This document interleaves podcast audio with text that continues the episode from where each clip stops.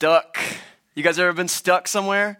Oh my goodness. Well, we won't get into the serious stuff just yet. I mean, I got so many stories about being stuck, like in real life. Uh, when I was in high school, um, I've talked a lot over the years about this Chevy Blazer that I owned in high school, and it was like a 1990 Chevy S10 Blazer. Anybody remember loving that truck? Because I do.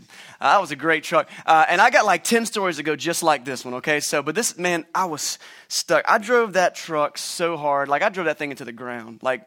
I actually drove it one time into the ground. One time, um, anybody else a redneck? Okay, maybe that's just me. Uh, I got a little bit of redneck in me. I'm not ashamed to admit it. Uh, and, uh, you know, a lot of my best stories start like this say I won't. and that's just like, that's how it goes. And so uh, we used to do this thing uh, in high school, uh, mudslinging.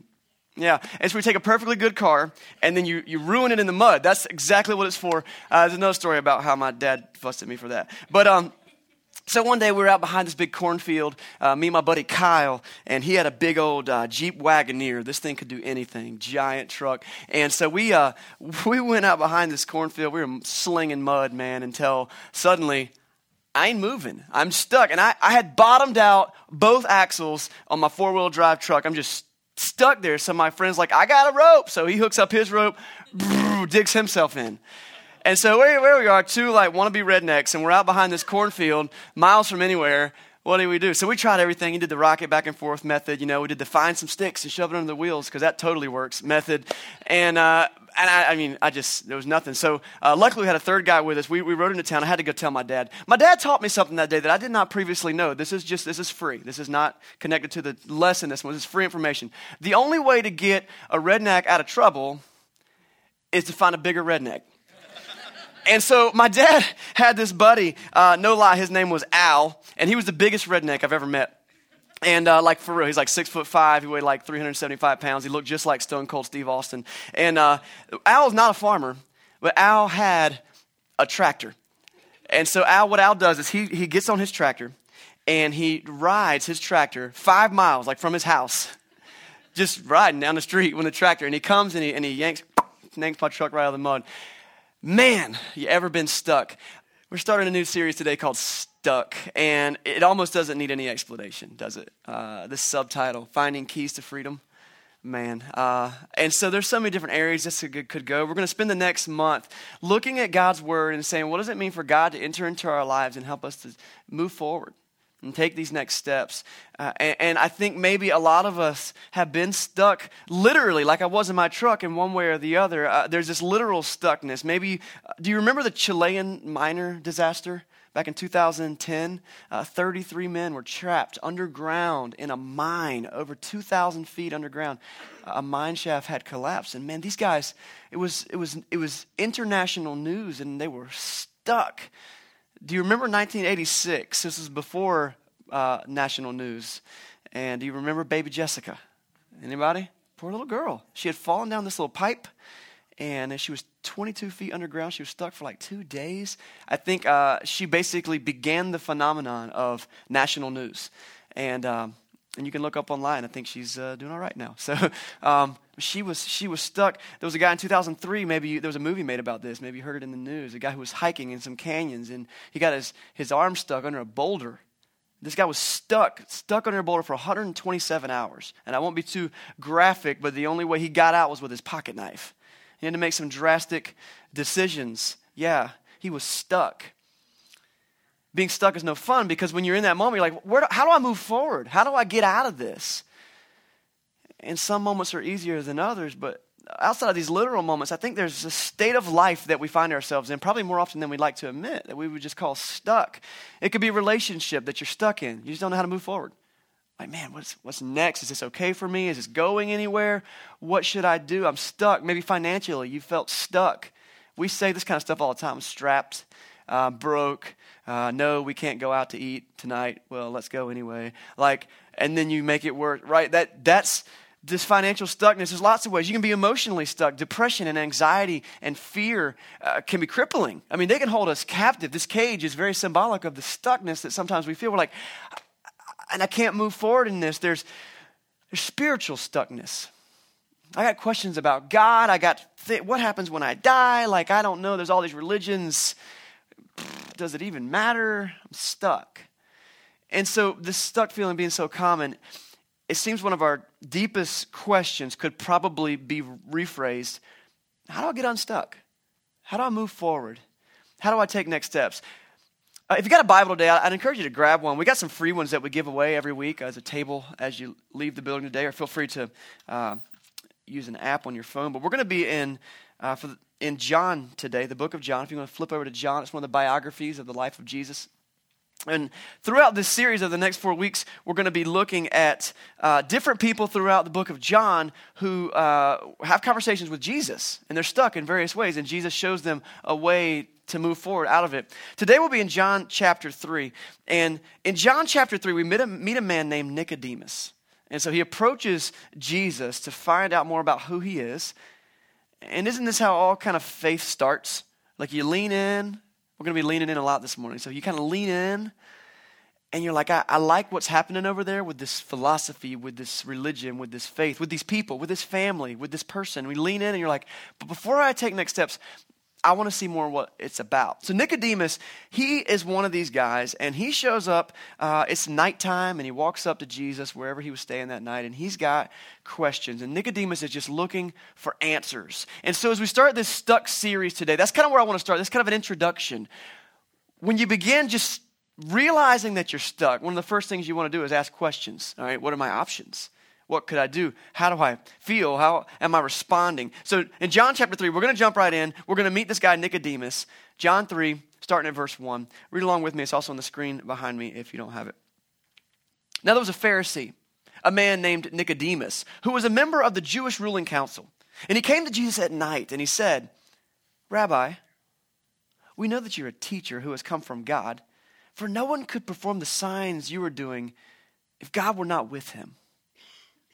All right, that's just the opener there. Before we get into Nicodemus' question, he kind of asked a, a, a, kind of a vague question that Jesus is going to hear as a question. He's going to answer it. But first, let's meet Nicodemus. And the first thing, the only thing we really know about Nicodemus is this title. Nicodemus was a Pharisee we love a good hero versus nemesis story. That's what makes all almost all great movies, isn't it? Like there's got to be a, a, great hero versus nemesis, even in real life. In World War II, you've got Winston Churchill and, and FDR versus Adolf Hitler and the powers of the Axis evil going on. Like the, this this conflict. Batman, he's got the Joker. Superman, he's got Lex Luthor. Good guy, bad guy. We like a battle between good and evil. And when you read the Jesus story, you get the impression that one of Jesus' biggest enemies, the bad guy, the nemesis was this group of people called the Pharisees. I, I had a teacher once who said that you should say it like Pharisees, because they were just like shrewd, and everyone was like always getting people's face. They were Pharisees. So it's easiest for us to kind of look at uh, uh, Nicodemus and see that he's a Pharisee and have some judgments about him. The Pharisees were very legalistic. They were always up in Jesus' grill trying to find out what he was about and catch him in some kind of uh, something and, and, and, and make him look bad. And, and I love Jesus because every encounter he has with a Pharisee, he's so cool about it and he's so diplomatic about it. But just by being himself and loving, he makes a Pharisee look like they know nothing because he's just like, oh, yeah, well, that's nice that you think about, but here's what I was thinking. And then the Pharisee's like, oh, yeah, and then they have to walk away. Jesus, Jesus deals with these Pharisees on the various levels. So when you meet Nicodemus and you see that he's a Pharisee, if you've read much of the Bible, you look at that and you go, oh, he's a bad guy. He's the bad guy. But here's the thing not all Pharisees were bad. It's not fair. Not, you know, God doesn't see us that way. He doesn't see us as Pharisees or, or Sadducees, which are two political parties. He doesn't see us as Democrats or Republicans or libertarians. He doesn't see us by the color of our skin. You're not black or white or Filipino. He doesn't see us that way. He says, Well, all of you are my children. I love all of you. Each one of you has the equal opportunity to come and love me and be known by me. So Pharisee's not a, uh, Nicodemus a bad guy. He just comes to Jesus and he's got some questions. And Jesus leans in. He says, What's your question? How can I help you? So, Nicodemus, the Pharisee, he starts out with a really honest question. And you just read, he says, Rabbi, we know that you're a teacher who has come from God. For no one can perform the signs you are doing if God were not with him. It doesn't seem like a question, but it's kind of like, it's kind of like when you're like, you got an extra cookie? Or more like, I see that you have an extra cookie. you're really saying, what you going to do with that cookie? Jesus, uh, we've seen what you've been doing. And uh, no one could be doing these types of things unless they were from God. So, what you gonna do with that cookie, right? He's questioning Jesus. Who are you? Jesus had been doing miracles, and I think miracles are a hard thing to wrap our mind around. It's supernatural, and we don't we don't see it every day. We don't like to, you know, it's kind of weird feeling sometimes because maybe you've seen things on TV that you didn't really approve of, of people talking about miracles, and you just. Uh, here's the thing about Jesus' miracles something incredible happened here. Jesus was performing miracles, supernatural things, amazing things, healing people, raising people from the dead, multiplying food, things, walking on water, and no one denied that he was doing miracles. Even his enemies, even the Pharisees, they weren't coming like, uh uh-uh, uh, yeah, uh uh, you're not doing miracles. They were like, I mean, he's doing miracles. I'm just, I'm just not sure how he's doing miracles. And so Nicodemus, as one of these Pharisees, comes in and says, We see that you're doing these things, but what's the deal? And so Nicodemus is kind of at a starting point that I think we want to start us at the series today. This moment where we just we realize we have a step to make. We've, we've got a bridge to cross, we've got a fence to go over, we've got this moment we say, What am I going to do about this knowledge that I've got? I've got some questions, maybe for you, that has made you feel stuck. In fact, I think for Nicodemus, he was indeed stuck. And here's why because the Pharisees, they were part of their whole persona was that they thought they had everything figured out.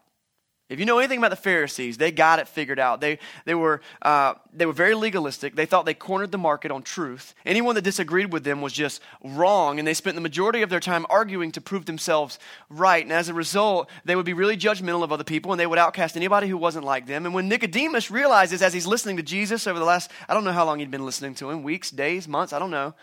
But he hears Jesus and he begins to lean in, and he's like, ah, that's different from what I think. Maybe I'm not right. Maybe I don't have it all figured out. Maybe there's more to God than just being right all the time. Maybe God's goal isn't for us to just be religious. Maybe there's something to this grace and love and humility piece that Jesus keeps talking about. But wait, if I can't be in control of everything, what do I do? This isn't a question that just a Pharisee would deal with. I think it's a question that all of us deal with when we try to do life without God. We say, I'm going to do this on my own. I'm going to figure it out my own way. I'm going to look for my own alternative. But wait, if I can't do it all by myself, what am I going to do? I got questions. I got doubts. I got unexplained stuff in my life. That's where so many of us start when we come to God. And, I'm not talking about like only if like you've just been living so far from God for your whole life and like this is your first time ever thinking about God. I'm talking about everyone in this room. Even if you consider yourself super strong Christian, even if you would call yourself religious, or spiritual. We hit these moments in our life where we're like, I, I don't understand this next part. I don't know what's coming, and I can't answer the questions. What do I do? Who can I trust? Where do I go with my questions? And so, what follows is a dialogue between Jesus and Nicodemus that I believe is going to give us some keys for finding freedom in our stuckness. And I hope that, uh, remember when you were in, in, high school and there was that the, the custodian with the big key ring, and he had like 47 keys, and you're like, man, what how many doors are there in this school? It seems like they can make them all the same key. But this guy's like jingle, jingle, sounding like a reindeer when he's walking through the hallways. He's got all these keys. I believe that God, uh, I want to make something very clear. There, there's only one key to connecting with God. That's Jesus. That's the only key.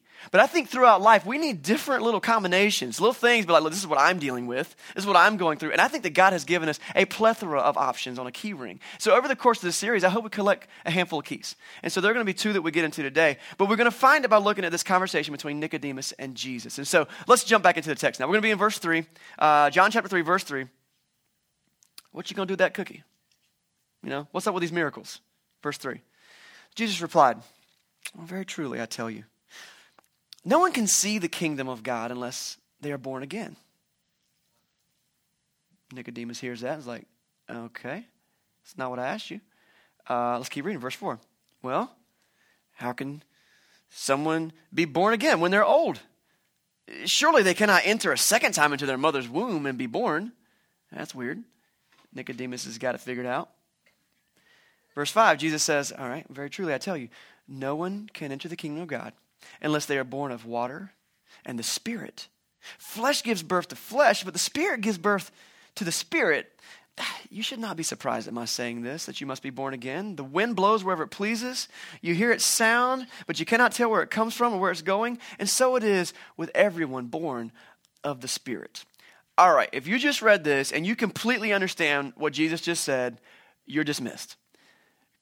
Because I look at this and I've, I've preached this passage like five times and I've studied it. And sometimes I even wrote it, I'm like, I sometimes wish Jesus would just give straighter answers Um, but what he's saying is actually not so coded and not so complicated. You just kind of be on, on Nicodemus's level and kind of and, and, where Jesus was, and Jesus is going to explain some things here. Uh, but even Nicodemus here is like the rest of us. He's like, huh? I don't understand. And so, what I want to do is take a couple minutes to unpack this. Um, there's two quick ideas in this passage that are going to help us understand the whole thing Jesus says. He talks about the kingdom of God, and he talks about being born again. Kingdom of God, born again. Let's, let's, let's just explore those. First, the kingdom of God. When it comes to Jesus' teaching, there's one thing that you can expect him to talk about, and that is the kingdom of God. His very first sermon. He says, Turn to God. The kingdom of God is at hand. This is like very first words that we see uh, recorded of him in the Bible. And throughout his teaching, he just talks about the kingdom of God. He's constantly like, well, you know, the kingdom of God is like this farmer in a field. The kingdom of God is like these birds in the air. The kingdom of God is like this. He's explaining all these different facets of what the kingdom of God is. Is Jesus' thrust when he taught was that mankind had strayed from God, that he was providing, and that Jesus was providing a way back to God. It's about how we treated people. It was about how we viewed God. It was about how our whole heart and humility and servant attitude was. This was the whole thing. And, and basically, he was saying, look, you, we, we've gone off and built our own kingdoms, but God's kingdom is at hand. And you need to get with the program. And so then he spends three and a half years teaching about that and telling what does it mean to be in the kingdom of God. And the idea is that God is establishing a new kingdom through Jesus. Jesus is going to be crowned as the king. And returning to God is about living in that kingdom. Follow that? So when Jesus talked about the kingdom of God, Nicodemus, if he's heard Jesus preach before and he's going to hear him some later, I feel positive, he's like, oh, this is that kingdom of God stuff you've been talking about, right? You follow? Okay, kingdom of God. Um, this was a totally different narrative than what Nicodemus was living in. Because for Nicodemus and for many people, honoring God is not about the stuff Jesus was talking about. It's not about, um, it's not about a, a, a gentle heart. It's not about servant mindset. It's not about loving. It's not about grace. For many people, as we approach God, it's about, and I'll use a word that means a lot of things, it's about religion. It's about what can I do to be good with God? Like, so, like, if I come to church enough times, like, we're good. Like I did this thing over here, but if I come to church enough time, oh man, I've been real bad. Maybe I should join a small group, you know? And so, and that's religion. Religion is this thing like God's up here and I'm climbing this ladder and I'm building a ladder to get to Him. That's religion. I've, I've talked about religion a handful of times, but when Jesus comes, He says, listen, I, I didn't come here to establish a religion. I came here to build a kingdom and to show you what it means to live for the King.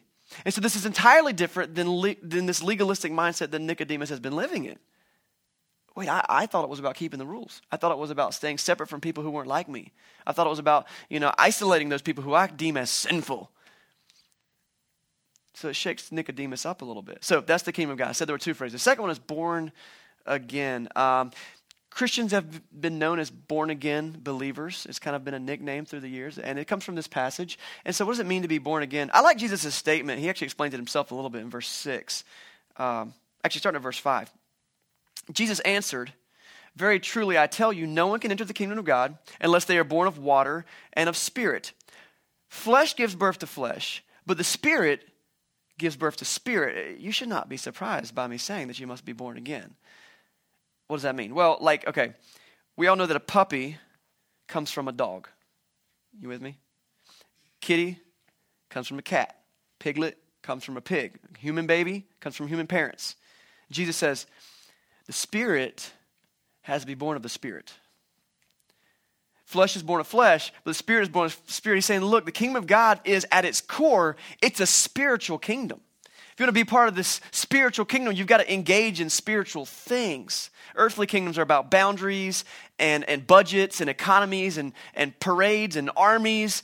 That's what an earthly kingdom is about. Jesus said, I'm not, I'm not here for your earthly kingdom.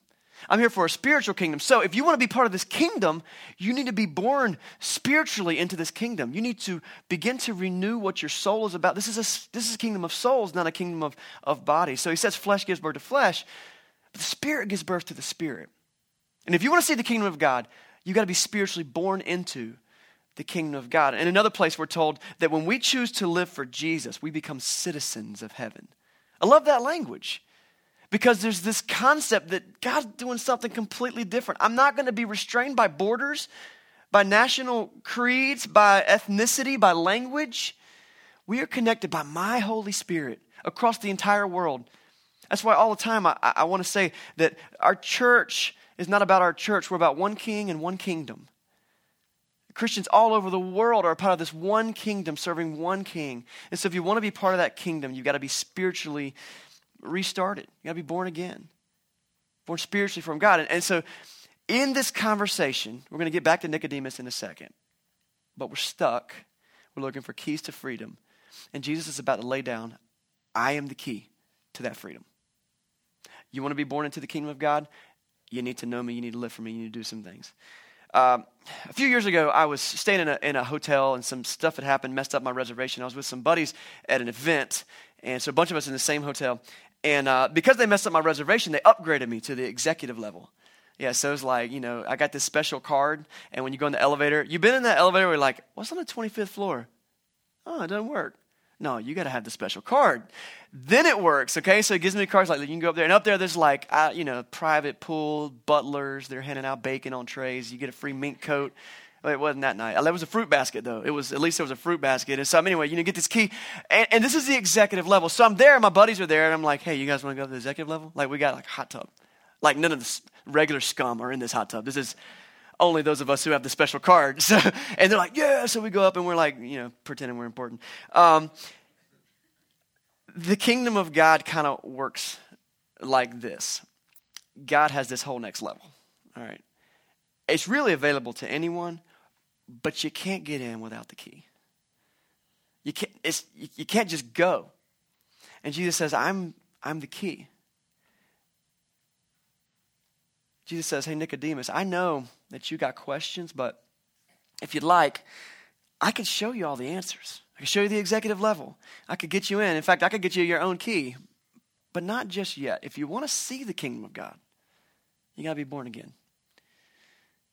It's kind of an ethereal, deep philosophical thought, something we can all wrestle with. But as we kind of unpack the rest of it, we're in this series called Stuck, and that's exactly how we feel when we hit these big questions about God about life. What do I do? Where do I go? Where do I turn? This is why Nicodemus comes to Jesus under the cover of night. I don't think it was a mistake or a coincidence that it was nighttime that John mentions that. I'll get back to that in a second. He comes to simply say, Can you just show me what you're all about? I feel like you've got answers. Can you just show me? If you're so great and you're so powerful, God, what are you going to do about all this? Isn't that the question a lot of us ask a lot of times? You watch the news, you see what's happening in the world. God, what are you going to do about all this? Well, when I was in my hotel, I got my buddies on the 20th floor because I had the key. And Jesus says, Guess what? I, I know a little something about being born from above. I know about something about being born again, being spiritually born. I'm God in the flesh. I'm the key. Man, listen to this. This is the key to all of us who have, have questions. Uh, verse 13. No one has ever gone into heaven except the one who came from heaven, the Son of Man. And Jesus is talking about himself here. Just as Moses lifted up the snake in the wilderness, that's a story from the Old Testament that Nicodemus totally would have gotten. Just as Moses lifted up the snake in the wilderness, the Son of Man must be lifted up, that everyone who believes may have eternal life. And it's right here in this conversation that we see what might be the most famous verse in the whole Bible. You see it on big poster boards up at football games and stuff. John 3:16 is next. For God, he loved the world so much that he gave his one and only son, that whoever believes in him shall not perish, but have eternal life. When we're stuck in our mud and we throw up our hands and we say, God, what are you going to do about all this? Well, God said, I became a man. I came to live a human life, and I came to show the whole world the way back to God. That's the main thing I've done about this. And you know what you can do? You can be born again. You, you can accept that story for yourself. You can begin sharing it with other people. If you've ever lost your, your wallet or your car keys, uh, you know the first question someone's going to ask you is, anybody know? Where's the last place you saw it? And to them, I want to be like, shut up. Like if I knew where the last place it was was, but it's a good question, isn't it? It's simultaneously like the worst question in the bed because you're like, oh yeah. but here's the thing: if you're like out in your car digging for your wallet, but it's in the kitchen, you're not going to find it. And so, so often we go looking for the questions to life, answers to life's biggest questions, and we go looking in the wrong place. We're digging in our car when it's in the kitchen. And Jesus says, You got questions. I get answers. But before we can get into all that, you got to come to the right place. Come be a part of my kingdom. Come be a part of what I'm doing. And Jesus says, if you want to know what God's up to, you need to become part of his kingdom. You want to see it? I came from there. I got a key, and I know the way back. But start learning about me. Our goal in this series is to dig into these stories and find some practical keys for getting unstuck. And I said we'd be filling up our key ring a little bit this morning with two keys. Two, two keys. We're going to wrap it up here, actually. We're getting some keys. The first one is this I say it all the time choose a king. Choose a king. Whose kingdom are you living in? Uh, so often I'm living in my own kingdom. Man, if I could just build these walls higher and get more guitars to hang on my walls that I'm not going to play because I've only got two hands.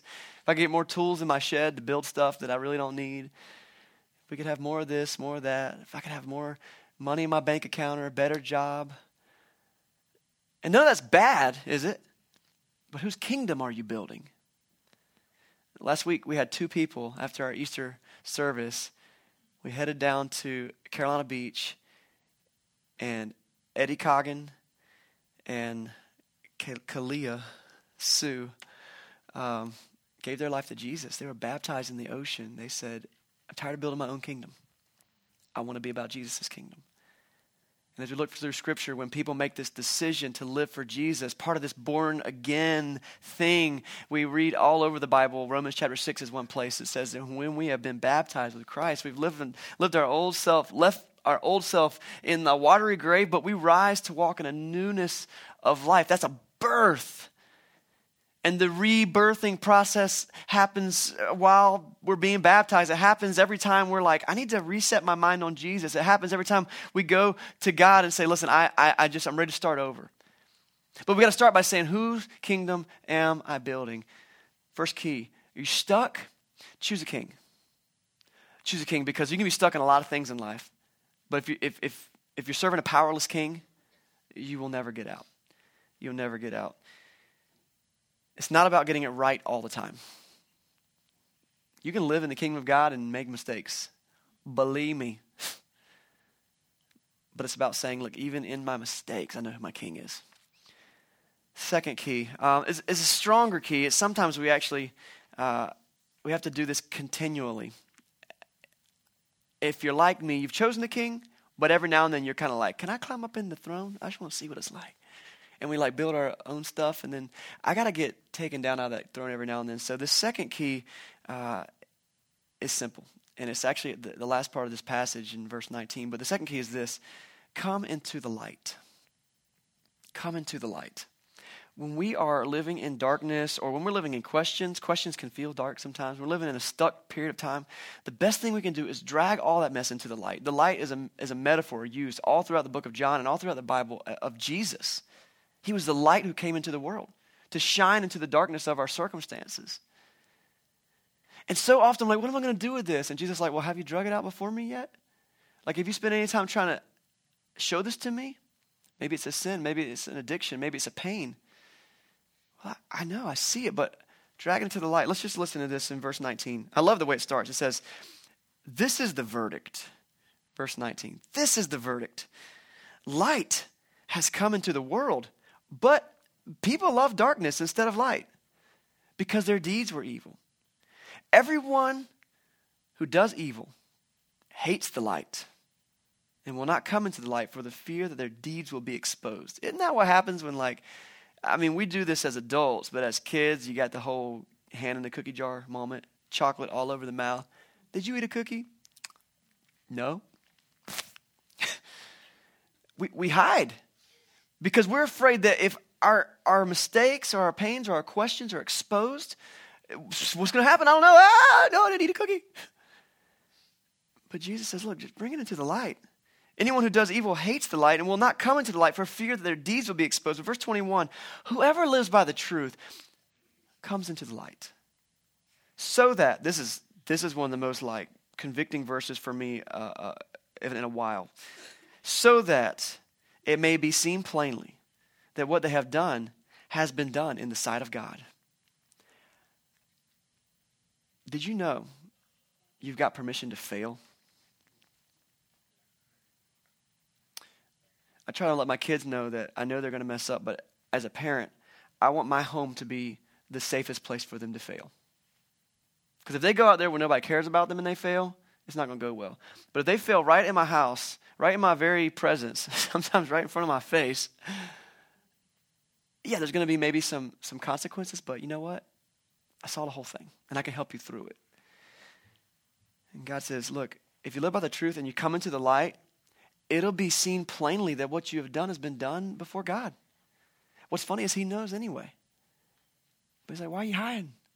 Just bring it into the light. You ever take some, some, some uh, moldy, nasty something, a blanket, or, and you lay it out in the sunshine, and it just kills the mold? And that's what the light does. It just exposes it and it purifies it as it gives us a fresh start. God already knows what makes us stuck. And He's given us a way out of it. He's given us some keys. He said, Choose me as your king, live in my kingdom. I love that Jesus talks about the light, but I also love that He is the light. He came into the world to shine light into the darkness. And in John chapter 1, it says, The light has shined into the darkness, and the darkness has not overcome it. To this day, light always wins. What are the things that keep you climbing into the throne? What are the things that keep you getting in the way of serving God? What are the things that for you are just big questions? You, maybe you're like, I'm not a bad person. I just got a lot of questions. What are those questions? Don't be afraid to ask them. God's got answers for the questions that we that we have. Maybe like Nicodemus, it is just questions. And I love that even though Nicodemus came at night, he drug his questions into the light of Jesus. And so maybe, maybe you feel like you're in a bit of a night or a fog sometimes with different phases of your life. Is it a failure or a sin that you're dealing with? Is it an addiction, a pain? Lay it all in front of Jesus. Pray about it to Him. Worship Him in it. Seek Him. Lean in. Maybe you got a lot of questions before you can even start turning to Jesus. Do like Nicodemus. Talk to a friend about it. Go to a Christian counselor. Like all these things are really good. I, I love this part. It says, Whoever lives by the truth comes into the light. This is just an intro to our Stuck series. And this is just a taste of what it means to say, you know what, there is freedom in all of this. What I want to encourage us to do is not leave this place and, and say, okay, okay, we talked about light and darkness again. We talk about that a lot at our church.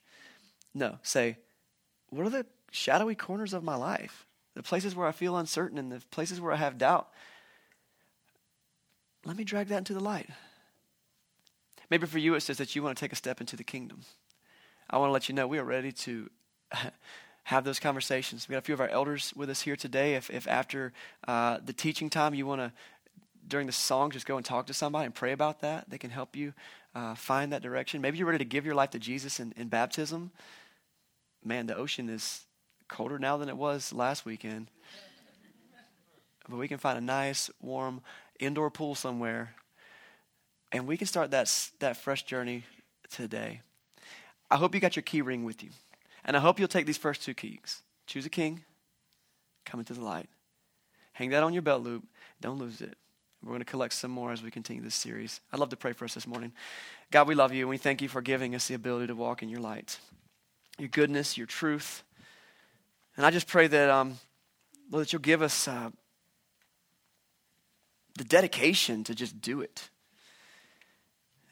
Lord, if there's anyone in this room today who's just looking for answers, like Nicodemus, Lord, I'm so glad that they were here. And I just pray that you make this a place um, where they can explore and learn more about you. And Lord, as we go into this next time of just celebrating your love, we give this all to you as a, an act of worship. I pray all this in Jesus' name. Amen.